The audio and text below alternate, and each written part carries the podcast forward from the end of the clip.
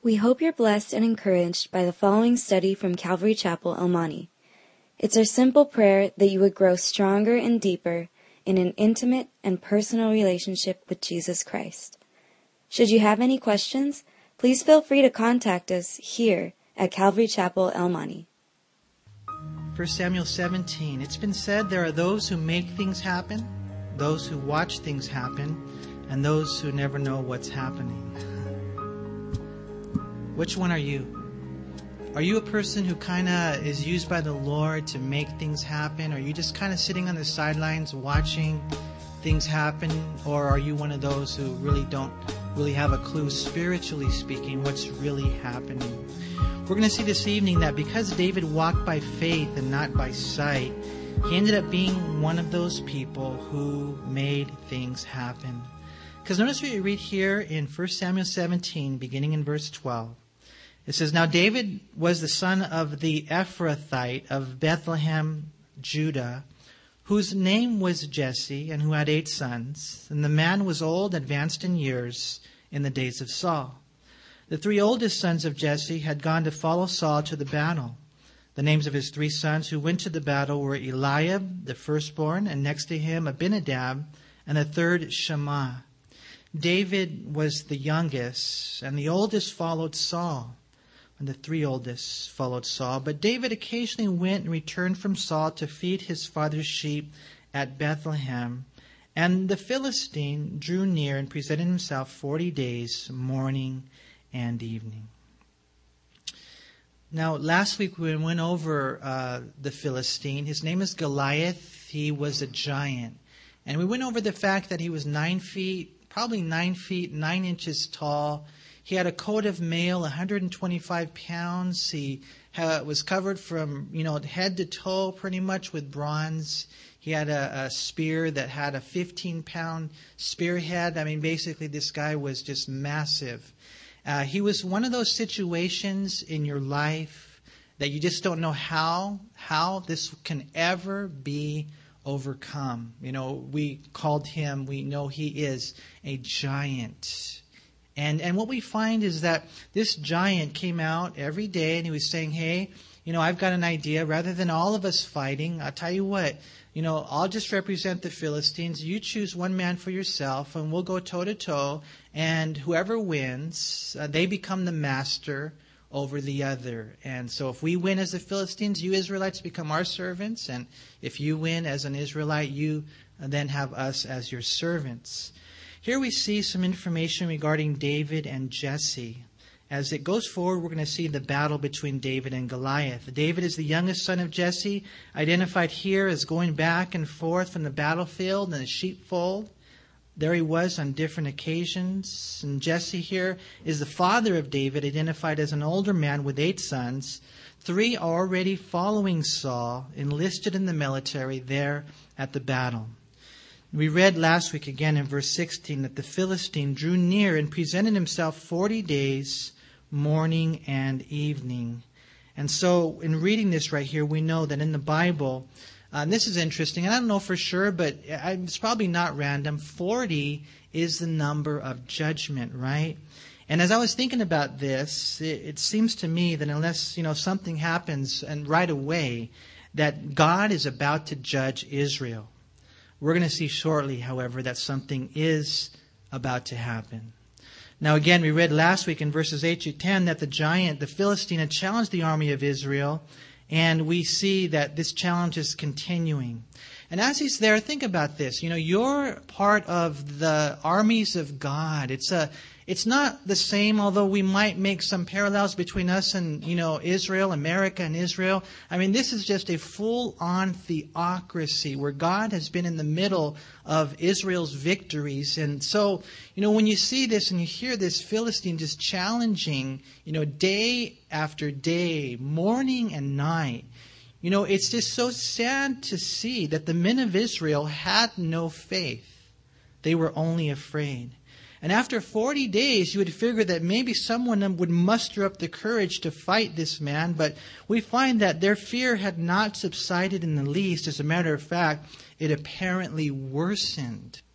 And when you look at that and you see the soldiers just sitting on the sidelines and their fear is getting even worse, it, it really breaks your heart and, and it makes you really examine your own life. And I think for us, examine uh, uh, the church today. You know, is the church really fighting their giants? Or, or is the church, generally speaking, sitting on the sidelines, kicking back, enjoying the blessings, their, their life, their comfortable, cozy life as a Christian? You know, I would generally say that the vast majority of the church is just kicking back, that they're just sitting on the sidelines. You know, yesterday I was watching one of the memorial services for John Stott. Have you guys ever heard of that guy, John Stott? He passed away not too long ago. And I was watching the service and I was blessed and at the same time challenged by the way one of the men summed up the life of John Stott. He said that John Stott's life was dedicated to do all that he could do to rid the church of apathy. And I thought about that and I said, you know what? That's, that, that was his life. I've read his books. I've seen what he's done all around the world. And it really was a dedicated life to rid the, the church of apathy. You see, apathy is a lack of interest, a lack of passion, a lack of enthusiasm, a lack of concern. And I think that we as a church need to repent of our apathy and we need to step up and out and go boldly forward in bravery. It's time, you guys, to get out of the, ba- the box, to get up out of our seat, to stop kicking in the sidelines. You go to the baseball game, you've got, man, you know, 35,000 people watching the game. You've got, you know, what, 18 guys playing the game. I think that's the ratio that we see today. And my prayer is that as we go through the study today, that we would just catch the spirit of David. And that God would work in your life, our life, to really rise up and to slay the giants. Remember back in verse 8, look what Goliath said. He said, Choose a man. Choose a man and tragically, there was no man of God there in Israel amongst the army. But there was a man of God in the sheepfold. And so we read in verse 17, it says, Then Jesse said to his son David, Take now for your brothers an ephah of this dried grain and these ten loaves, and run to your brothers at the camp. And carry these ten cheeses to the captain of their thousand, and see how your brothers fare, and bring back news of them. Now Saul and they and all the men of Israel were in the valley of Elah fighting with the Philistines. And this would be just kind of like a little scuffle here and there. And so David rose early in the morning, left the sheep with the keeper, and took the things and went as Jesse had commanded him. And he came to the camp as the army was going out to fight and shouting for the battle.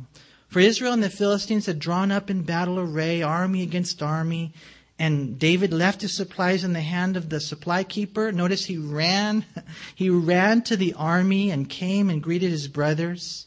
Then as he talked with them, there was the champion, the Philistine of Gath, Goliath by name, coming up from the armies of the Philistines. And he spoke according to the same words. And so David heard them, and all the men of Israel, when they saw the man, fled from him, and there it is, were dreadfully afraid. You see, they were greatly afraid in verse 11, but now 40 days later, it's worse, man. They're dreadfully afraid. and what we find in David is that he was eager. That's why he rises early in the morning. That's why he runs there in verse 22. We're even going to see later that when he does go toe to toe with Goliath, that he runs to the giant there in verse 38. Think about that if you can for a second. You know, running, running to the battle. No hesitation, no reservation, running to the battle, right? And, I just I thought that, wow, this is so cool, Lord. You know, I, I really believe and just as a quick side note, that we too often make excuses and say, oh, we, we spiritualize it. You want to know something? God sees through all that garbage. We spiritualize it and we say that we're waiting on the Lord when in all reality you're afraid. You're afraid, you're afraid. Faithless, so called soldiers who'd rather sit on the sidelines and play it safe. And God sees through all that Christianese. And God says, listen, I need a David. I need somebody to rise up and to take steps of faith. And we need to be those Davids. This makes me search my own heart. We should all search our hearts. Are you sitting on the sidelines? Going through the routine? What are you doing that's different? How are you stepping out of the box? How are you stepping up? And we have to examine our life. You see, David here, he delivers the pizza, he leaves it with the supply keeper, and he runs to where the action is. And he hears firsthand the words and the challenge of Goliath. And then we read in verse 25, it says, So the men of Israel said, Have you seen this man who has come up? Surely he has come up to defy Israel, and shall be that the man who kills him, the king will enrich with great riches, and give him his daughter, and give his father's house exemption from taxes in Israel. And then David spoke to the men who stood by him, saying, what shall be done for the man who kills this Philistine and takes away the reproach from Israel? For who is this uncircumcised Philistine that he should defy the armies of the living God? And the people answered him in this manner, saying, So shall it be done for the man who kills him. Now, one thing when you're studying the Bible, you want to look for repeated words because repeated words will give you the emphasis. And one word that's repeated throughout our text today, we're going to see, is the word defy. Defy, defy, defied. The enemy had defied God, and this was a serious offense. We read that in verse 10 and verse 25, verse 26, verse 36, and verse 45. And so clearly, this was the offense of the Philistine that offended David to the point of knowing for sure that the living God, the Lord God, would indeed defeat the Philistines. And I encourage you, look for that. When there are those things or those situations, maybe in your life or whatever in this world, where you see our living God, our Lord Jesus, is being defined, enter into that battle. It's important for us to enter in at that time. The Hebrew word uh, karaf, it means to reproach, it means to taunt, it means to blaspheme. And what we find is that David will have none of that. We should have none of that. We should not tolerate that when people blaspheme our God. Enter into that battle when you hear people are defying the living God, the armies of the living God. We should have that zeal like Phinehas, that zeal like David. You know, and, and, when you read this whole thing right here, it's vital to note that David's motive, his reasoning, his heart, it really was for the glory of God. You know, he wanted the, the name of the Lord, which is connected to the people, an army of the Lord, to be honored, not dishonored. He wanted it to be hallowed, not hollowed. He wanted it to be lifted up and not smeared through the mud. And, and we're going to see that it's because of this. And if that's your heart, you guys, if we're here today and we're just saying, you know what, it's not about me. It's not about what they think of my name. It is all about Jesus. It is all about God. And I want to lift him up. And I want the church to see he's alive. And I want the world to see he's alive. And if that's our motive for the glory of God, we're going to see God move in a great way through your life. We're going to see that it's because of this desire of David that God will indeed defeat Goliath. Warren Wiersbe said that doing the will of God from our hearts involves doing the right thing in the right way at the right time and for the right reason. That reason, of course, for everything that we do must be for the glory of God. Someone else defined glorifying God as making God look good before a godless world. And that's so important. That's why one person said, There's nothing God cannot do for a faithful servant who thinks only of the glory of God. You know, David said, Who is this uncircumcised Philistine that he should defy the armies of the living God? He wanted to fight for the glory of God. And we're going to see that that's got to be our heart today. You know, we, you know, we may not consider yourself a fighter, but man, from this point forward, you better, you better know that God has called us to fight the good fight. God has called us in Nehemiah chapter 4 verse 14 to fight for our house, to fight for our children, to fight for our wife, to fight for your husband. God has called us to be fighters. We need to make sure that we have that understanding. But as you enter into that, that desire and you want to fight, you know, you got to know that the enemy is going to fight back. You know, look what we read in verse 28. It says, Now Eliab, his oldest brother, heard when he spoke to the men, and Eliab's anger was aroused against David. And he said, Why did you come down here? And with whom have you left those few sheep in the wilderness? I know your pride and the insolence of your heart, for you have come down to see the battle. And David said, What have I done now? Is there not a cause? Then he turned from him toward another and said the same thing, and these people answered him as the first ones did. Now, you know, when you read this whole thing, I mean, what's going on here, you guys? Now, I don't know if you see it, but it's a common practice of the enemy, it's a common practice of the devil to speak through someone you might admire or even a family member. You know, think about this. This was David's big brother, David's big brother Eliab. And the devil speaks through his big brother. And the, you know, the devil will do that. Somebody you admire, a family member, lies in order to do what? In order to keep you from fighting. To keep you from fighting, telling you you're taking a crazy step, you're going overboard, right? You're a Jesus freak. And you say, well, praise God for that, right? I mean, here's David's big brother Eliab, and what does he tell David? Essentially, that same lie. What does he say? You are not worthy. You are not good enough to do that. He says, I know your pride and the insolence of your heart. Think about what he's told David. And that was a lie. What did the Lord say in 1 Samuel 16 7 when he anointed him? He said, This man has a beautiful heart. But Eliab says, I know your pride and the insolence. The Hebrew word means evil, wicked. You have a bad heart, David. And he was lying to him to try to keep him out of the battle. Eliab said to David, his big brother, Man, you know, you have a wicked heart, a little brother, and you should get back home to where you belong. You're not a soldier, you're a shepherd. You're not worthy. You're not worthy. You're not good enough. And maybe that's what the enemy's been telling you lately.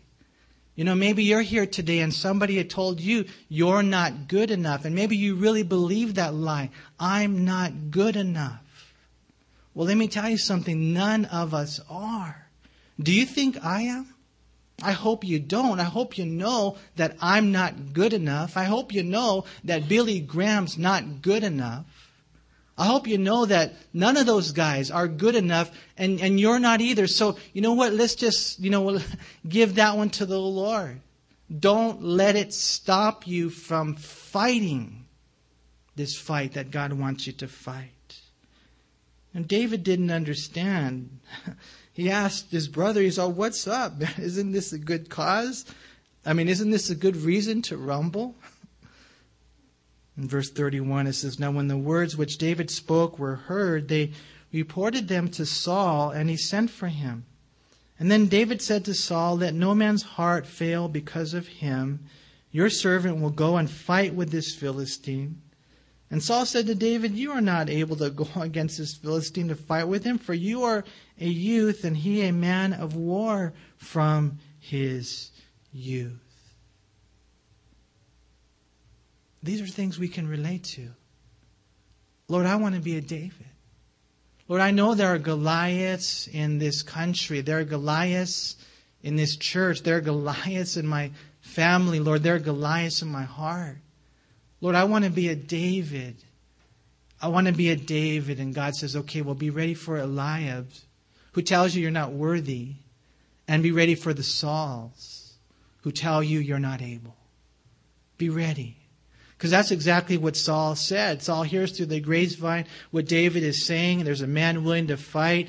And so he sends for him. He probably just sends for him so he could see how big he is, right? And when he sees him, what he finds is that another rather prominent man, again, your brother told you you can't do it. Now your king, your king tells you you can't do it. And he speaks words of discouragement to David. You're not worthy, and neither are you able. And of course, in and of ourselves, both those things are true. But we strip our eyes off of ourselves. We look up to God and we find that, you know what? He is worthy and He is able and He is with me. And it changes everything. You know, David here, uh, such a great example for us. You know, logically, David defeating Goliath made no sense at all. Saul said, You're a youth. He's a man of war from his youth. But for us who are sold out and surrendered disciples, not all decisions are made logically, right? Our decisions must be made prayerfully. You guys know the verse. You can quote it. Proverbs 3, 5, and 6. Trust in the Lord with all your heart. Lean not to your own understanding. In all your ways, acknowledge Him, and He will direct your path. But our problem is that we disobey this proverb that we have memorized. Our problem is, is that frequently we lean only on our own understanding. And we make decisions solely logically. And oftentimes not prayerfully. I mean, there's Noah building an ark when it's never rained. Did that make sense? You know, there's Abraham ready to sacrifice his son, his only beloved son, the son of promise. Did that make sense? There's Moses in front of Pharaoh, Joshua marching around Jericho. There's Andrew, Peter, James, and John, Matthew, and others quitting their jobs, leaving their jobs to follow a fellow named Jesus. Does that make sense? It doesn't. It's not logically, you know, going to lead you in life, but prayerfully it will. When God says, follow me, you follow him. And I remember when I left my job at Vons, and everyone thought I was crazy, and I took a 40% pay cut. I lost my benefits. then Shelly quit her job. And then there's Bible school, and then there's homeschool, and then, you know, one step here, other steps there, and here we are, 100% grace of God in our life, and we are still waiting and watching with eager expectation, great anticipation, asking God, what's the next step, Lord?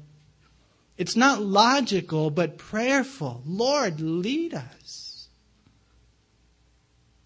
David says, you know, I know I'm not that big, man. And I know I'm not even, you know, old enough to be part of your army yet, Saul. But notice what he says in verse 34. David said to Saul, Your servant used to keep his father's sheep, and when a lion or a bear came and took a lamb out of the flock, I went out after it and struck it and delivered the lamb from its mouth. And when it arose against me, I caught it by its beard and struck and killed it. Your servant has killed both lion and bear, and this uncircumcised Philistine will be like one of them, seeing he has defied the armies of the living God. Moreover, David said, The Lord who delivered me from the paw of the lion and from the paw of the bear, he will deliver me from the hand of the Philistines. And Saul said to David, Go, and the Lord be with you. And what we find in this amazing, godly young man is that David had been faithful in the little things, and therefore God would eventually entrust him with the bigger things. In David's faithfulness, God had exhibited his own faithfulness. And those victories in the past were to be remembered and applied for victories in the future. You know, it's as though, you know, David saw Goliath as just another animal attacking the flock of God. And God had already given him that victory, and God had flexed his muscles. I mean, how strong is God, right? And, and he took it in, he internalized it, and he made his decisions based on that. And that's the way we need to live life, you guys. You know, when the children of Israel were brought out of Egypt, God stretched forth his hand, and then God led them into the promised land, but they would have to take this journey through the wilderness. But what we find is that they immediately forgot what God had done. And so they immediately began to doubt, they began to complain in life forgetting that, you know, God brought them out of Egypt. And, you know, for us, it's like God took you out of the world. For those of you here that are saved, man, think about it. A lot of you here, God gave you life. God brought you out of Egypt when there was no way out of Egypt. And if He brought you out of Egypt and He saved your life, don't you think He has the power to take you to the promised land? Oh, but there's a trial and we don't see water and we, this isn't happening and things aren't clicking. You know what? Don't complain. Trust the Lord.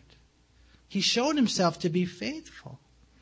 You know, when the Lord had multiplied the, the loaves and the fish, and he did it, you know, over and over again, whether the 5,000, which was actually probably 15,000 people, and then the 4,000, you know.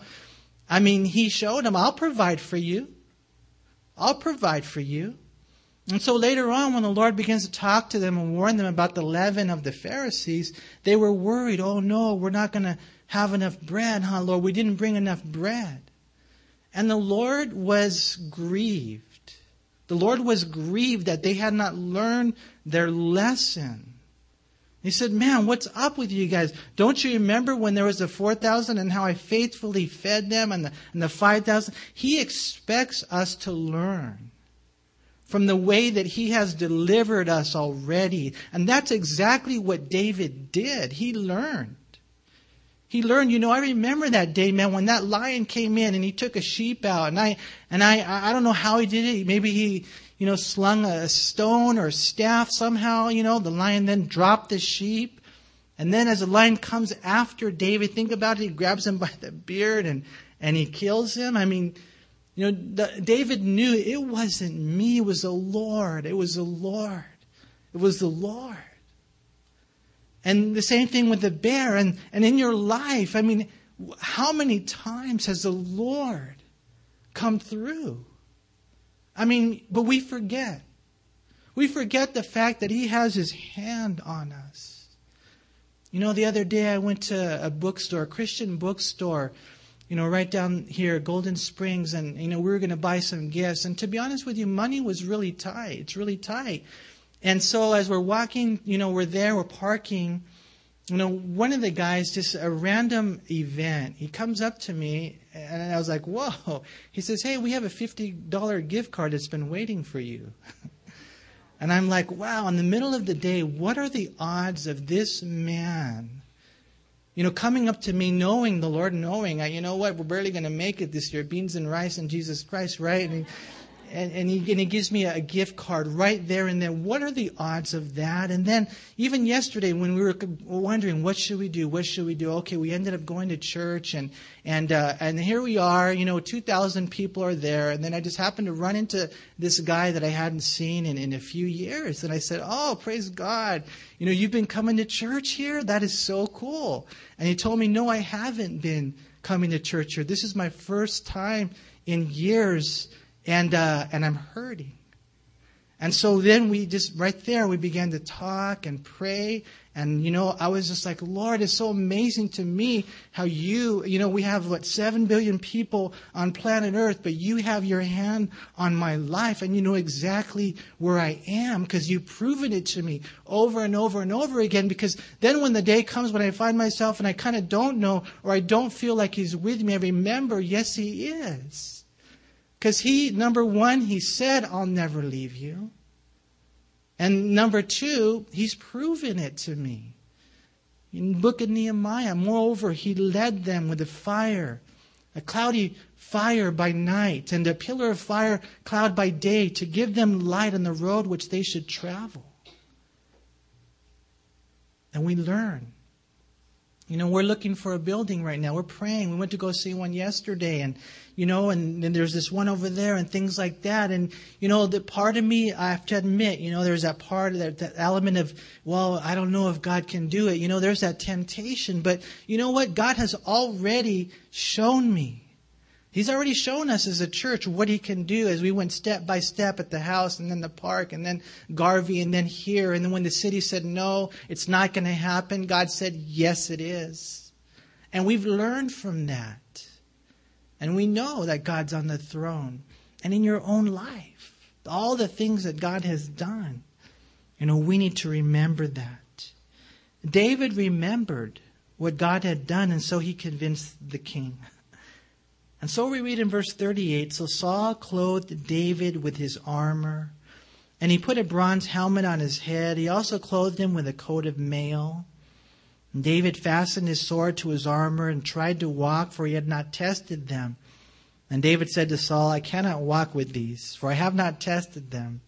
So David took them off. that must have been kind of funny, huh? and it's a lesson for us to be who God made us to be. I pray you guys would always remember that you are so beautifully unique. You don't have to be like the guy down the street or the girl next door to you or whatever the case may be. Be who you are. Sanctified you. You're David, not Saul. You don't need his armor. Not only that, I pray that we would know it's a lesson for us to wear the armor of God and not the armor of man. Right? And so we read in verse 40, it says, Then he took his staff in his hand and he chose for himself five smooth stones from the brook and put them in a shepherd's bag in a pouch which he had. And his sling was in his hand. And he drew near to the Philistine. And so the Philistine came and began drawing near to David, and the man who bore the shield went before him. And when the Philistine looked around and saw David, he disdained him, for he was only a youth, ruddy and good looking, right? I guess warriors are supposed to be ugly, right? And so the Philistine said to David, Am I a dog that you come to me with sticks? And the Philistine cursed David by his gods. And the Philistine said to David, Come to me, and I will give your flesh to the birds of the air and the beasts of the field. And then David said to the Philistine, You come to me with a sword, with a spear, and with a javelin. But I come to you in the name of the Lord of hosts, the God of the armies of Israel, whom you have defied. This day the Lord will deliver you into my hand, and I will strike you, take you, strike you, and take your head from you.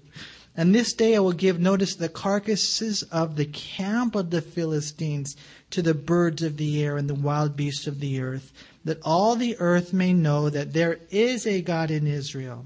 Then all this assembly shall know that the Lord does not save with sword and spear, for the battle is the Lord's, and he will give you into our hands.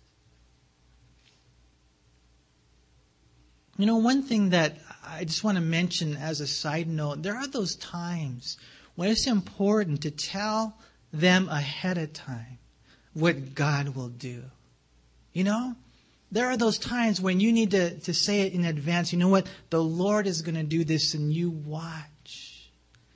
And, and that's exactly what David did so God would be glorified. You see, the soldier is set apart for the Lord. And he has this, you know, God has a soldier, he's got a stone, and he's got a sling. And they're set apart for the Lord.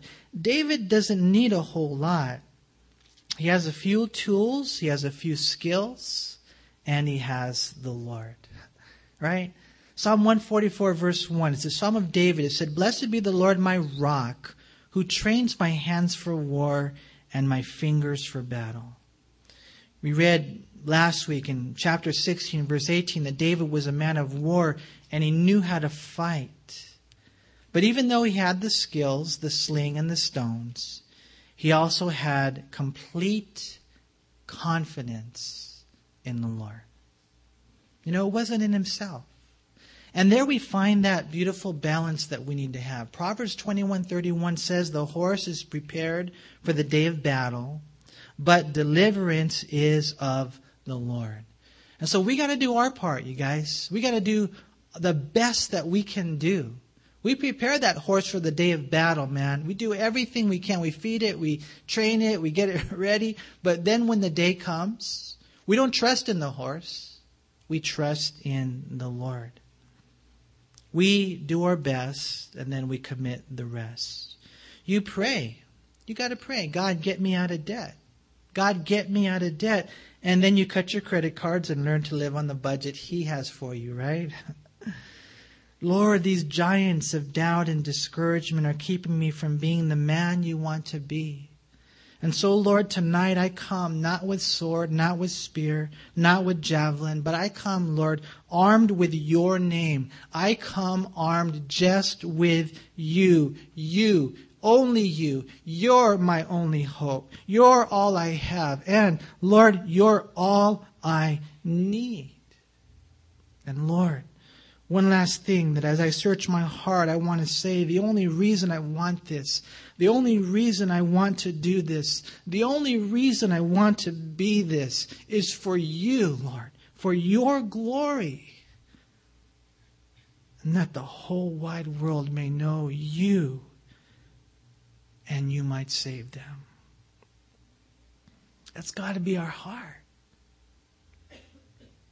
That's got to be our heart.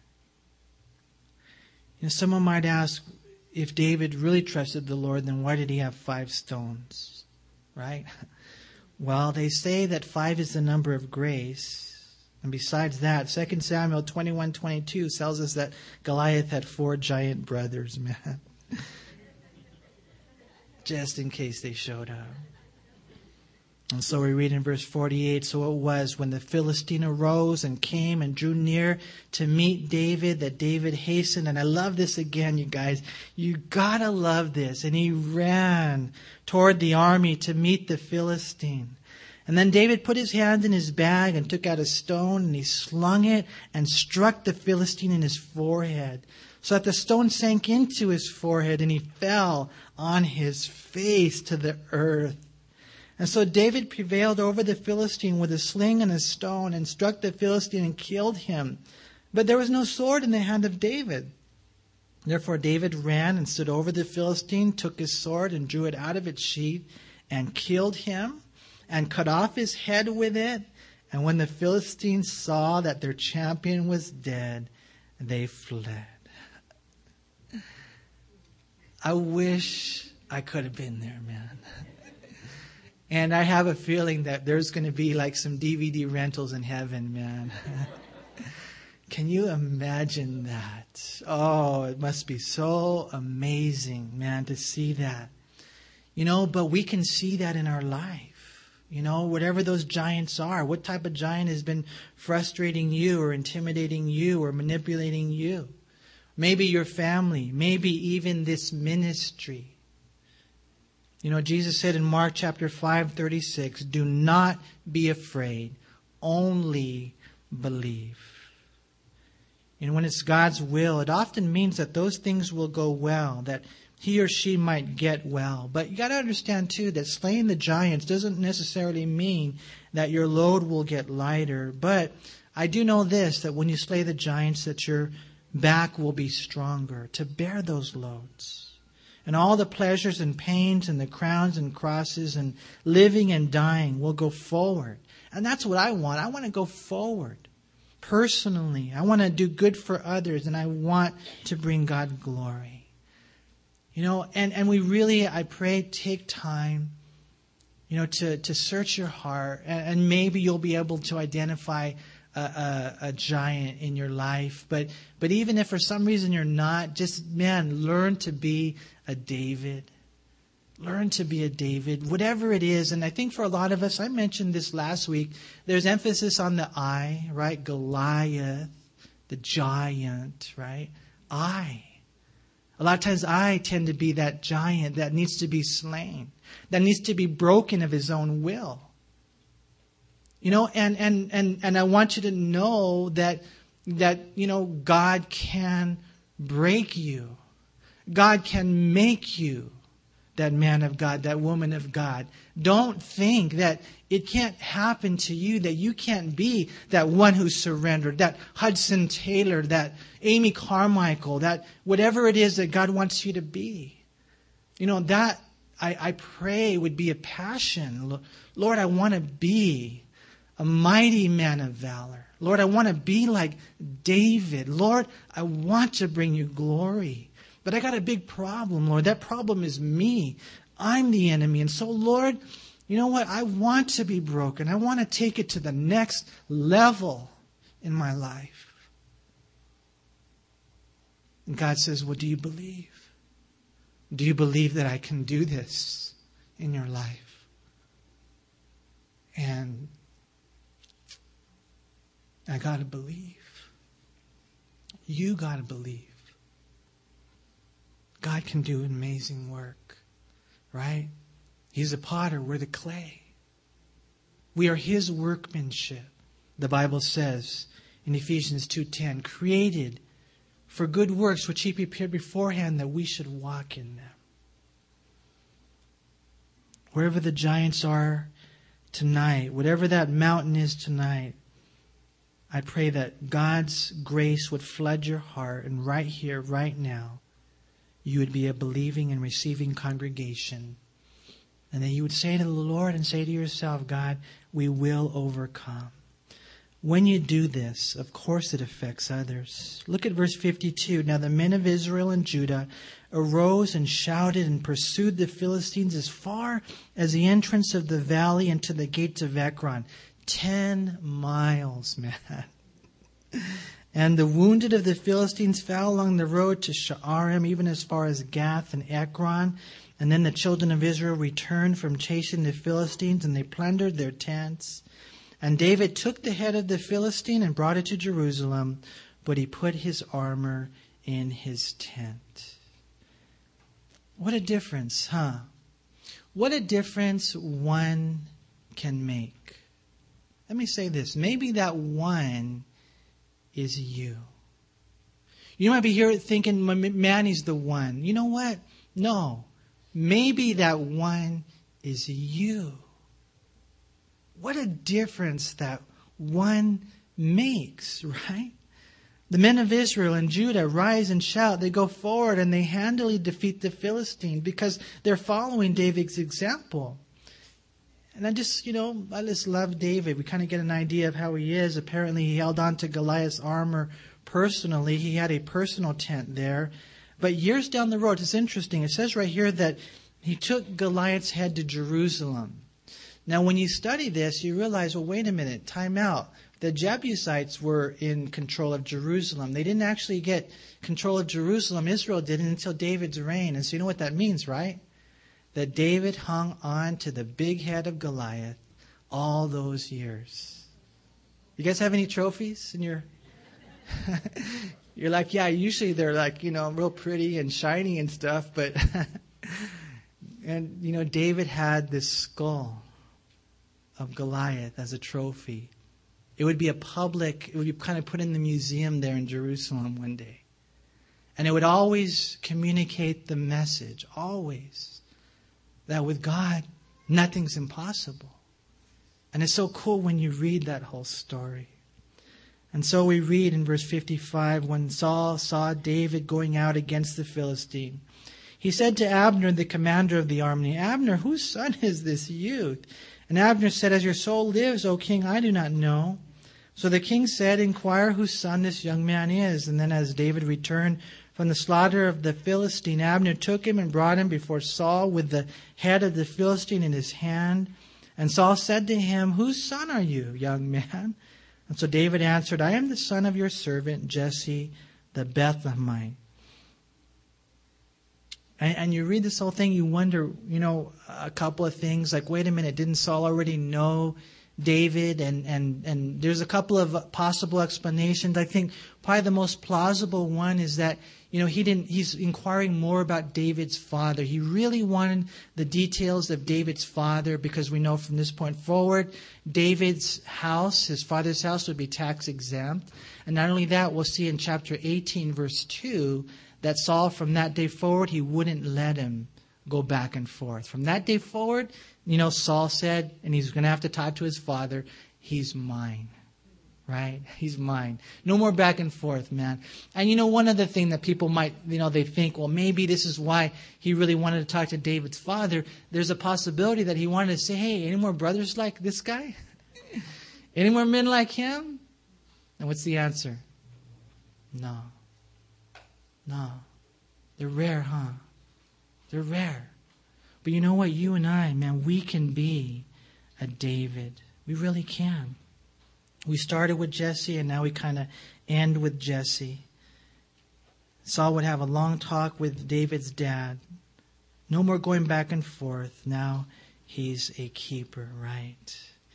And as I was going through our text this evening, I was just thinking about so many things. I was thinking about Paul's writing in 1 Timothy 6, verse 12, where it says, Fight the good fight of faith. Fight the good fight of faith. Later on in 2 Timothy 4, verse 7, Paul says, I have fought the good fight. I have finished the race. I have kept the faith. Did any of you guys read today's proverb? You guys know that a proverb a day keeps the devil away, right?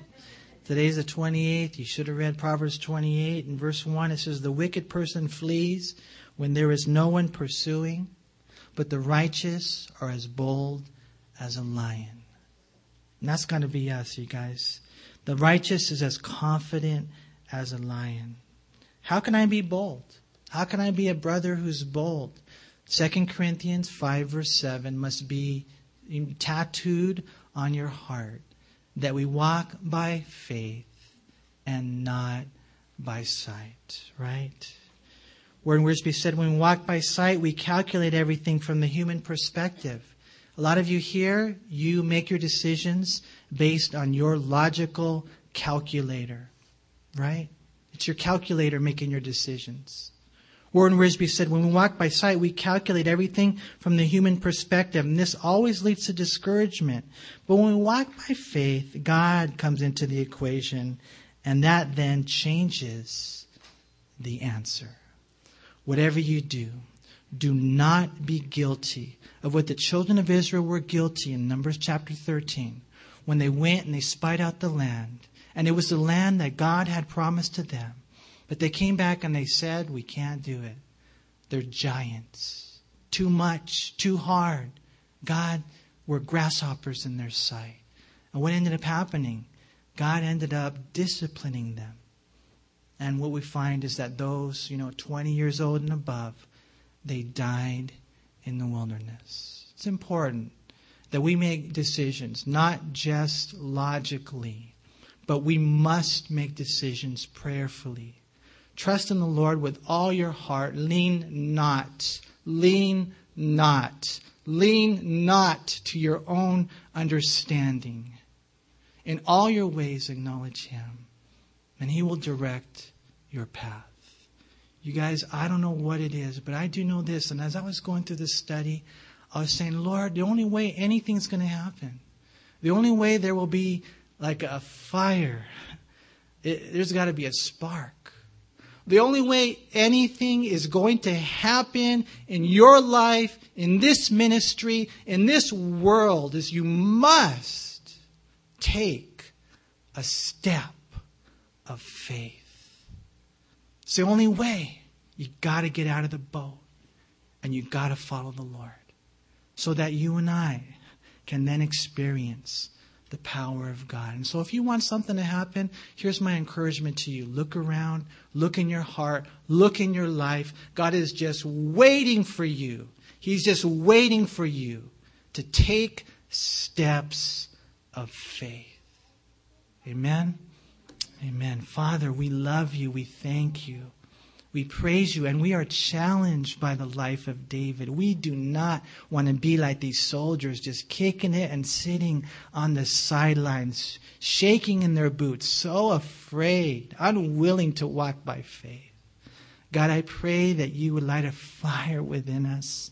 And I pray, Lord, that as we partake of communion today, that Lord, just not just our sins of, you know, drugs and sex and alcohol, but our sins of fear, our sins of laziness, our sins of not willing to get out of the boat, not willing to take steps of faith, those sins too, especially tonight, Lord, that you would just begin to stir those things within us, Lord.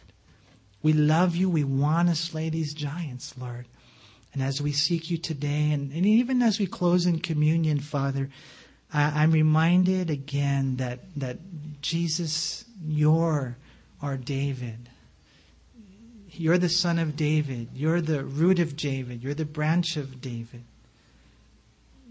Lord, you're the one who defeated the, the giant. You defeated death. You defeated sin. You defeated the wickedness. Now we are covered in your righteousness, Lord. You defeated Goliath.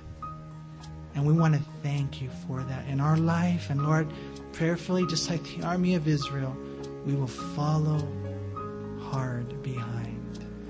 We love you, Lord. Bless this time as we partake of communion, Lord. And if there's anyone here today who doesn't know you, is not a Christian, or maybe they've been struggling, Lord, let, let today be the day. Today be the day that we give our life, we yield our life to Jesus Christ. Bless this time, we ask in Jesus' name.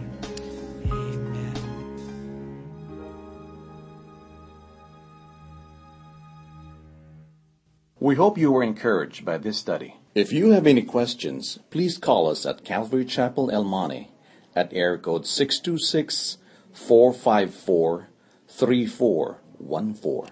Remember that Jesus loves you.